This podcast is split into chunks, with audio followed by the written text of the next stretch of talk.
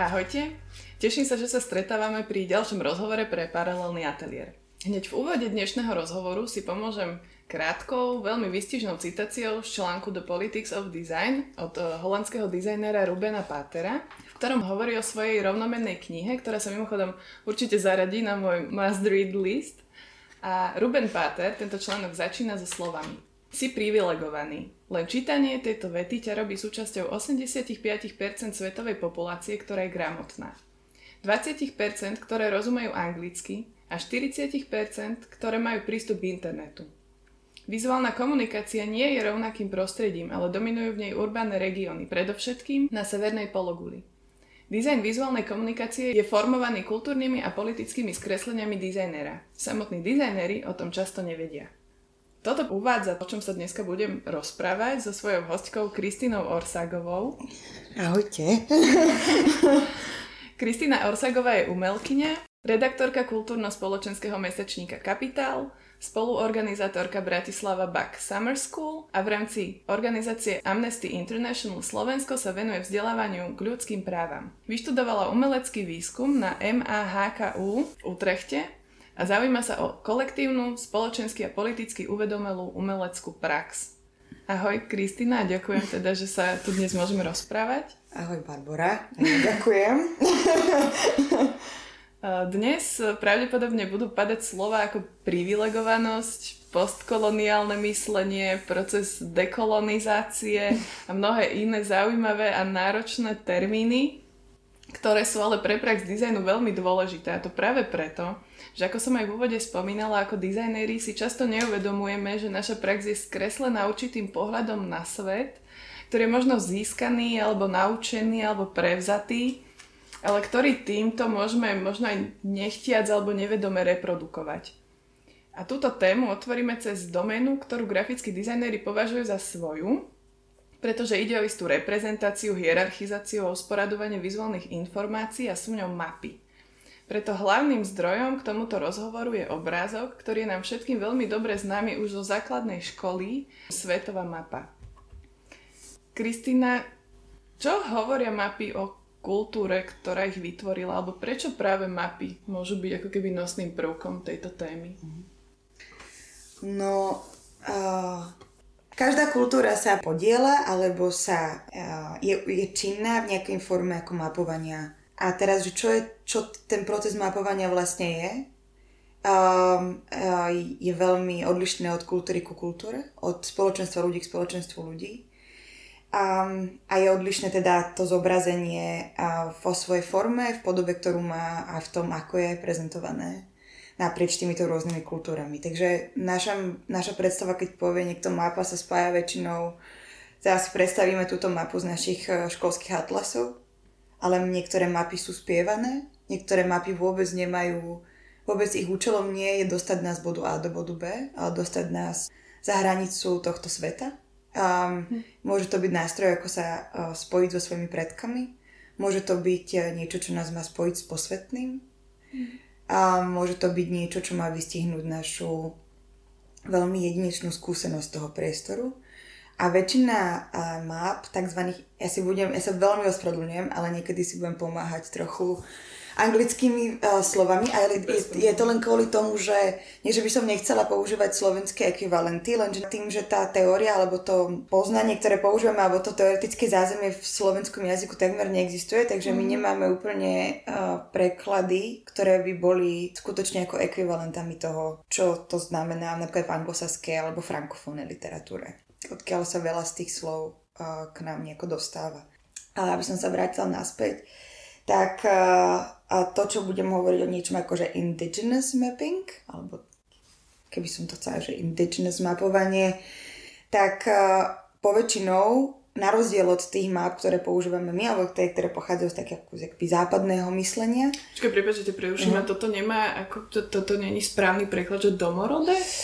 Ma, mohlo by byť, len uh, za čo sa domorodé národy postavili a to, aby sa teda nazývali indigenous peoples. Uh-huh, A tým obs, akoby obsiahli uh, domorodé národy naprieč uh, svetom. Uh-huh, uh-huh. A to napríklad si nie som úplne istá. Áno, indigenous mm-hmm. ako také môžeme preložiť ako domorodé. Mm-hmm. Takže ale dajme, kľudne môžeme si pomôcť, že napríklad domo, väčšina domorodého mapovania alebo mapovanie nejakých domorodých národov akoby má za účelom, alebo teda to, ako to robia, je, že skôr vyzdvihujú nejakú jedinečnú, jedinečné prežívanie priestoru.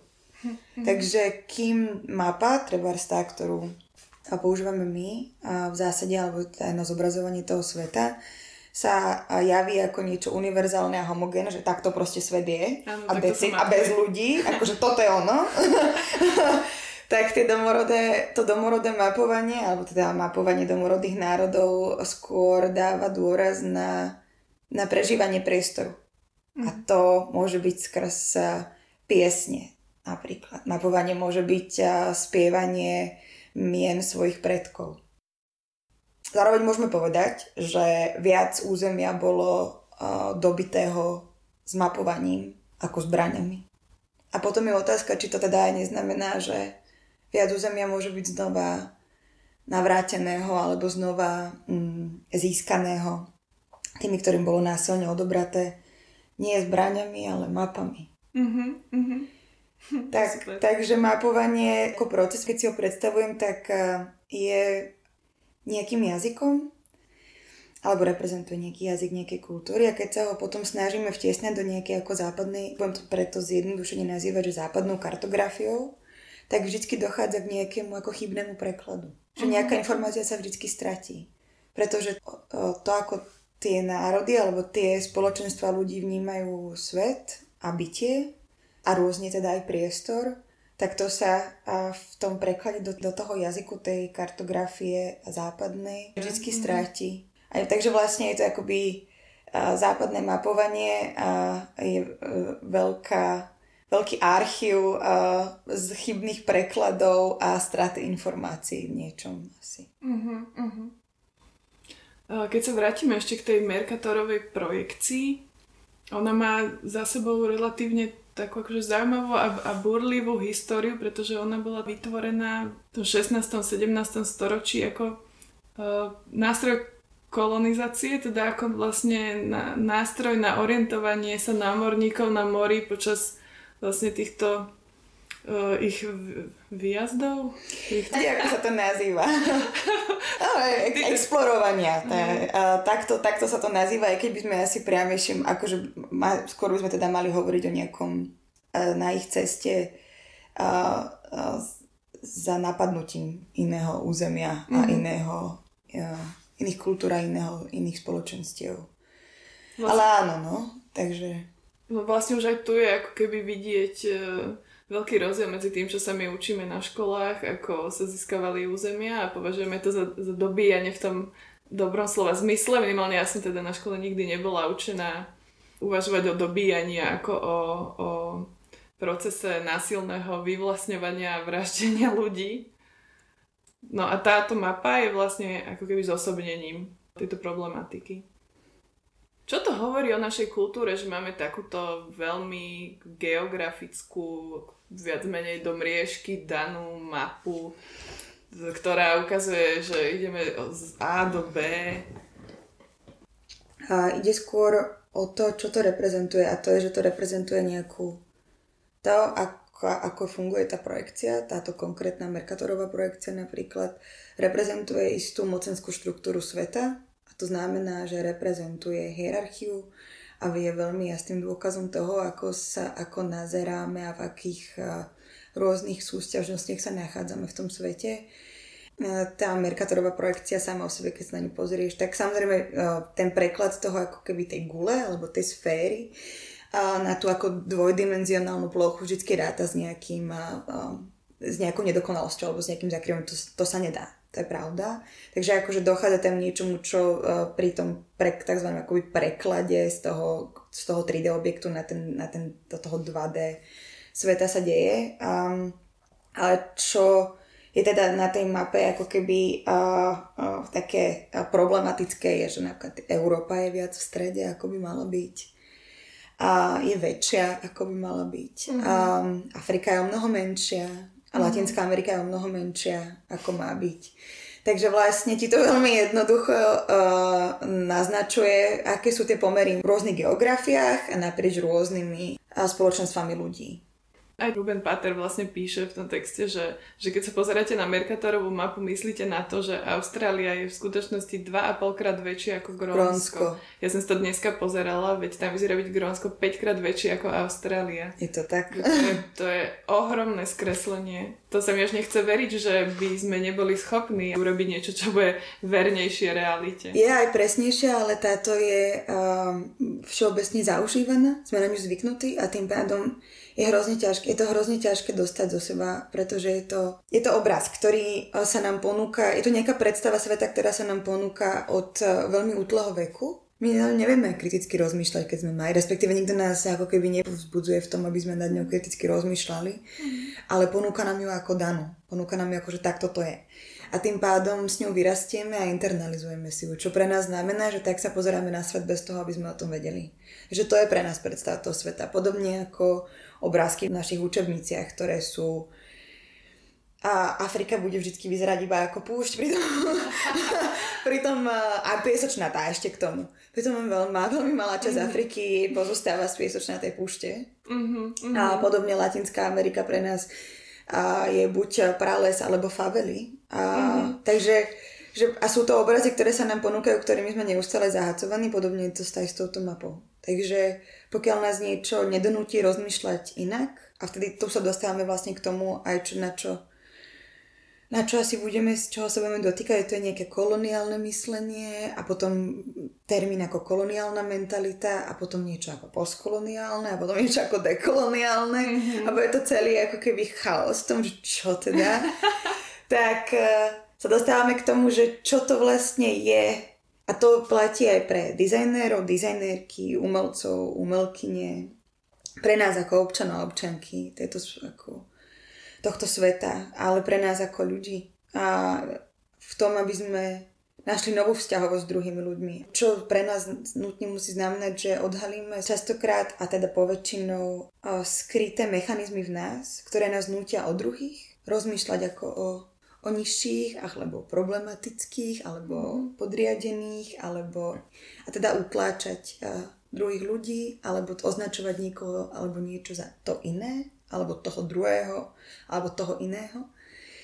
A pred uh, dizajnerov, dizajnerky, umelcov, umelkyň je to rovnako znamená kriticky sa zamyslieť nad svojimi vlastnými dejinami a nad svojim vlastným historickým kontextom, z ktorého tá teória, ktorú používame, tie definície, ktoré používame to ako dizajnu, tak umenia, a majú, svoju, majú svoj pôvod v koloniálnom myslení. A samotná definícia umenia je tako, ako ju sme na ňu zvyknutí, teda niečo, čo je čo vyžaduje istý, uh, istú ako nejakú zručnosť a, a je oddelené od toho bežného života a to nejakú expertízu, nejaké vzdelanie a podobne, je koloniálne. Alebo vychádza z nejaké ako koloniálne definície alebo náhľadu na umenie. No a čo nás vie doviesť k tomu, aby sme kriticky o niečom rozmýšľali. To znamená, nad niečím sa nám zamysleli na novo to je vlastne hrozne zaujímavá otázka, že, kedy sa to vlastne deje? Ako, ako máme rozoznať niečo, čo nám malo zostať skryté? Čo je tak hlboko v nás a v našich telách, že to normálne regulérne je akože v tvojom tele. Že, a ty s tým žiješ a, a konáš na základe toho a bez toho, aby si to vedeli, to je tak zautomatizované. A teraz je tam tá úloha, že akože máme to rozpoznať. A že ako máš rozpoznať niečo, čo esenciálne je postavené na tom, aby si to nikdy neuvidel. Mm. Čo je privilegium, trebárs. Takto operuje presne privilegium a to je, že um, ty si normou, alebo to, čo reprezentuješ, je norma, na základe ktorej hodnotíš všetko okolo seba, ty nikdy hodnoteniu nepodliehaš a zároveň nikdy akoby neuvidíš to, že si vlastne tou normou. Čo treba môže byť, keď to preženiem, tak to môže byť biely heterosexuálny muž v nejakom kontexte. Um, a to, že, alebo teda napríklad moja vizuálna identita, alebo tvoja vizuálna identita, keďže sme obe um, máme svetlú kožu, mm-hmm. tak z toho privilegia čerpáme veľmi, ako, akokoľvek sa pohybujeme naprieč tými geografiami a naprieč tými kontextami, kde sa to manifestuje rôzne a zistíme niekde, že nie sme až takí bieli, alebo nie sme až takí privilegovaní, ako sme si mysleli tak ako napriek tomu vo všeobecnosti a toto telo, v ktoré obývam s tou vizuálnou identitou, ktorú mám, keď ho prenesem do kontextu Latinskej Ameriky, bude nejako fungovať. Bez toho, aby som musela čokoľvek spraviť, to privilegium bude cestovať so mnou. Mm-hmm. A teda, že čo s tým, že ako to vlastne odhaliť. No a ja vždy rozmýšľam nad tým, že, že to vlastne musí byť niečo, čo sa ti dostane pod kožu. Niečo, čo ťa strašne vyruší. Ako keby mm-hmm. situácia, ktorá ťa, ktorá ťa akože vyvedie z miery. a pre mňa, ja, keď nad tým rozmýšľam akože pre, v rámci seba, tak rozmýšľam nad tým, že kedy sa mi to stalo a hovorím si, že viem, viem, viem presne a viem, že som sa ráno zobudila s tým, že som doslova, že zvracala, čo znie akože hrozne, uh, hrozne prehnanie. Ale v podstate, keď som si to potom predstavovala do seba, že akože so sebou, že som si to so hovorila takú metaforu, že jasné, že som to musela vyvrátiť doslova z toho mhm, tela, mm-hmm, mm-hmm. aby som to mohla prežiť, tak to bolo v Holandsku a bolo to bolo to stretnutie, alebo akoby také ako v takom levinasovskom duchu slova, že sme akoby také akoby stretnutie sa alebo spojenie a s tromi ďalšími ľuďmi, ktorých, z ktorých nás všetkých spája nejaké ako hlboké priateľstvo, ale dôležité je to, že oni samotným svojim bytím a existenciou, ich sociálna imaginácia bola v nejakej ako opozícii alebo v odlišnosti k tej mojej a už len svojim tým, že boli a svojou vlastnou prezenciou spochybňovali časť mojich e, myšlienok alebo mojej, mojej existencie. A toto vyrušenie, doslova, tak to bol, to bol pre mňa moment, ktorý sa mne uh, dostal pod kožu. Že zrazu som, zrazu to neznamenalo, že musím s ich názormi súhlasiť, ale znamenalo to pre mňa len to, že musím začať premyšľať od znova. Už všetko, všetko, s čím sa, aspoň ja to tak mám, že všetko, s čím sa potom ďalej konfrontuješ um, a čo ťa obklopuje, podlieha tvojej, tvojmu kritickému náhľadu na to. A začneš sa pýtať, že naozaj je to tak, musí to tak byť, nie je to konštrukt, tak je to konštrukt. A začneš rozmýšľať o svete na novo a tým sa odhalí množstvo nových svetov. Tak ako sa ti objaví množstvo nových umení, mm-hmm. množstvo nových dizajnov. Eh, keď eh, sa vlastne ohradia ľudia na Slovensku, že, že prečo my by sme mali sa dekolonizovať, keď my sme nikdy nekolonizovali. Vlastne toto je tá základná, ako keby taká tá neznalá kritika, by som to nazvala. Um, tak v našom kontexte, alebo teda respektíve napríklad aj v kontexte uh, odtiaľ to preberáme a to v kontexte severských krajín, ktoré napríklad nemali svoje kolónie fyzické a nemali fyzické územia, ktoré by kolonizovali, a kde by nastolili svoj mandát a z ktorého by nejako ekonomicky profitovali a fyzicky svojou prítomnosťou a autoritou nad tým územím a nad skupinami ľudí, a, ale zároveň ekonomicky z toho systému koloniálneho profitovali. Teď hovoríme o, a nie len teda ekonomicky, ale aj inak, to si môžeme povedať, tak hovoríme o nejakej ako koloniálnej komplicite alebo koloniálnom mm-hmm. spolupáchateľstve tu je asi dôležité si uvedomiť, že koloniálny projekt alebo kolonializmus neprebieha len na úrovni fyzickej a, a zďaleka nie. A zrušením, alebo teda odchodom jedného, jednej, jedného vládneho systému z tej krajiny, ktorá bola kolonizovaná a s tzv. akože z, a, zanechaním tej kolónie alebo zrušením tej kolónie nekončí. Ten kolonializmus sa totiž to pretavuje do nielen nadvlády nad územím a nad, nad ľuďmi, ktorí to územie obývajú a ekonomickým profitom z toho územia alebo dominanciou nad tým územím, ale ten napadá myslenie, spôsob myslenia, spôsob utvárania poznania, napadá kultúru a ako keby tie rezidua nájdeme vlastne v množstve rôznych sfér a koloniálna mentalita. A je vlastne internalizovaná forma po, pocitu menícenosti treba s ľuďmi, ktorí historicky boli kolonizovaní nejakým spôsobom. A hovoríme v súčasnosti hovoríme aj o rôznych formách, o biokolonizácii, to znamená profitovania z napríklad v súvislosti s farmakopriemyslom, z prírodného mm-hmm. bohatstva a spoznanie o prírodnom bohatstve v istých častiach krajín, z ktorých to berieme a, zužitkovávame pre seba. A tých fóriem kolonizácie je množstvo. keď sa bavíme o tej koloniálnej komplicite na úrovni uh, napríklad našich muzeálnych exponátov alebo našho na, na tom, ako rozmýšľame o svete, sa na tom koloniálnom projekte podielame, sme rovnako jeho obeťami do nejakej miery, čo je vlastne zaujímavé. Že ja teda nerada hovorím o obetiach a, nerada hovorím, že niekto je obeťou kolonizácie, lebo tým pádom ako keby beriem tomu človeku jeho vlastnú silu a moc s tým niečo spraviť a nejakú vlastnú akože tzv. agency. Mm. Ale keď to dám na to preto uľahčenie, že teda obete kolonizácie, tak aj tí, čo kolonizujú a tí, ktorých myslenie vychádza z nejakého koloniálneho projektu, tak sú obeťou tej kolonizácie. Kolonializmus nás oberá ako keby samých o seba a od toho druhého. My seba nevidíme v nejakých rozmeroch a zároveň nám bráni v tom, aby sme druhého videli v tých rozmeroch. A to už na základe čohokoľvek. Väčšinou to teda je na základe nejakej ako rasovej alebo etnickej príslušnosti. Takže otázka je, že čo z nás, čo z nás je ako z ľudí a treba ako z umelcov, umelkyň a dizajnérov. Keď uh, tú rasu, treba, lebo aj biela je rasa, aj keď o nejakou rase nikdy neuvažujeme. Mm. Uvažujeme vždy o rase, o, uvažujeme v súvislosti s inou ako bielou rasou, podobne ako pohlavy uvažujeme s iným ako mužským pohlavím. Mm-hmm alebo teda s rodom. A čo z nás zostane, keď sa tejto ako keby rasy, takzvané, keď tej bielej alebo inej, keď toho sa zbavíme, akými sme ľuďmi, aké máme morálne hodnoty, akým etickým systémom sa riadíme. Um, čiže by som vedela to, ako keby ten kolonia, ako to nazýva, že koloniálny... Koloniálny projekt. projekt. Ten koloniálny projekt. by som vedela napríklad e, uplatniť aj pri uvažovaní nad tým, že čo sa učíme v škole, alebo uvažovaní nad tým, že čo považujeme za kultúru. Alebo dá sa uvažovať napríklad o koloniálnom projekte, aj keď e, analizujeme náš vzťah s Rómami a s minoritami na Slovensku? Uh, no, dá.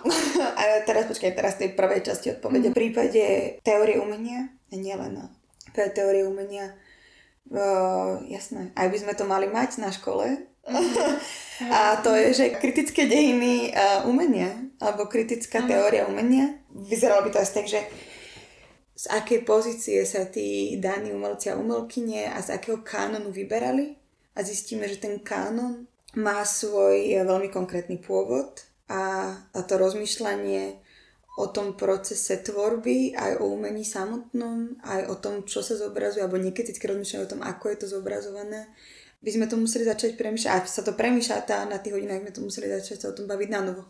Mm-hmm. Bez nejaké adorácie, poväčšinou tam mužského génia v dejinách umenia, mm-hmm. sme sa museli začať pozerať kriticky na to, na to, čo je zobrazované, ako je to zobrazované a v akom kontexte to umenie vznikalo tak ako sú pevne ako antropológia, etnografia a iné vedné odbory, ako umenie je pevne s nejako spojené s kolonializmom, tak tie definície týchto odborov treba sú koloniálne. To neznamená, že ich máme odmietnúť ako také, že to treba ako zavrhnúť a s tým sa nič nedá, ale znamená to na novo, um, na novo ich premyšľať, na novo sa k ním stavať, vziať si ich naspäť ako keby. A druhá časť otázky bola druhá časť... ohľadom rómskych minorít. Uh-huh.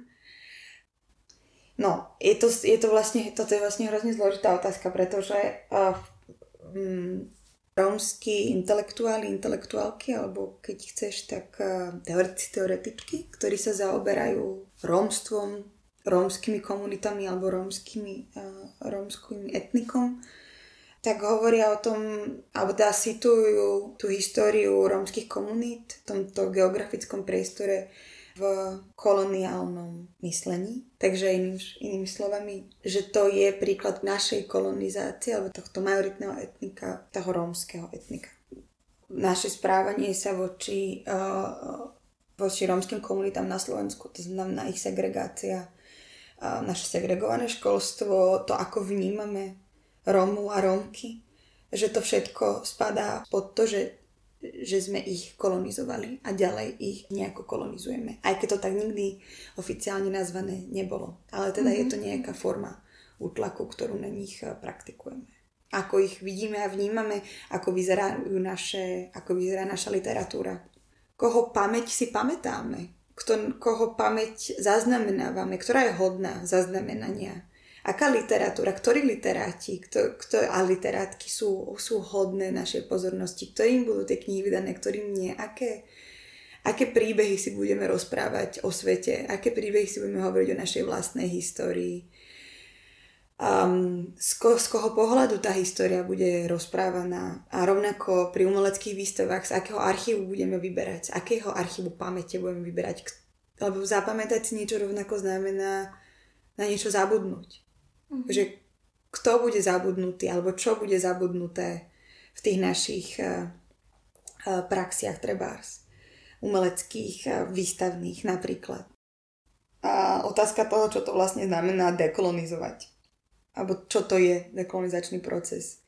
Na to neexistuje jednoznačná odpoveď. Je to, ak by som to mala ja sama pre seba, alebo tá to pokúsiť nejako upratať do nejakých slov, tak by som asi hovorila o tom, že, že je to vstávať a konať, alebo keď už niečo spravím, tak na novo sa nad tým zamyslieť s otázkou, že, že prečo?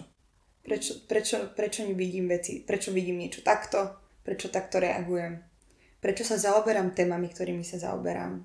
Prečo sa nezaoberám nejakými témami.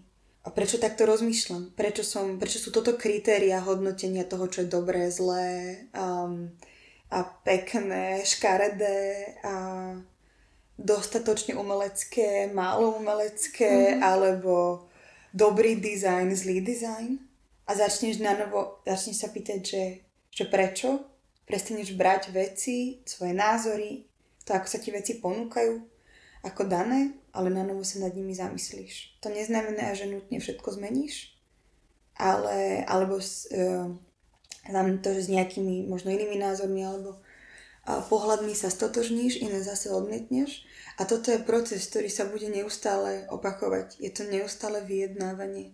To neznamená, že sa toho dokážeme úplne vzdať, alebo to úplne potlačiť, alebo úplne to dekolonizovať, ale znamená to, že, to neustále, že vlastne neustále to vyjednávame. Seba s tým vonkajším svetom. Mm-hmm. Ďakujem veľmi pekne, bolo to veľmi zaujímavé počúvanie.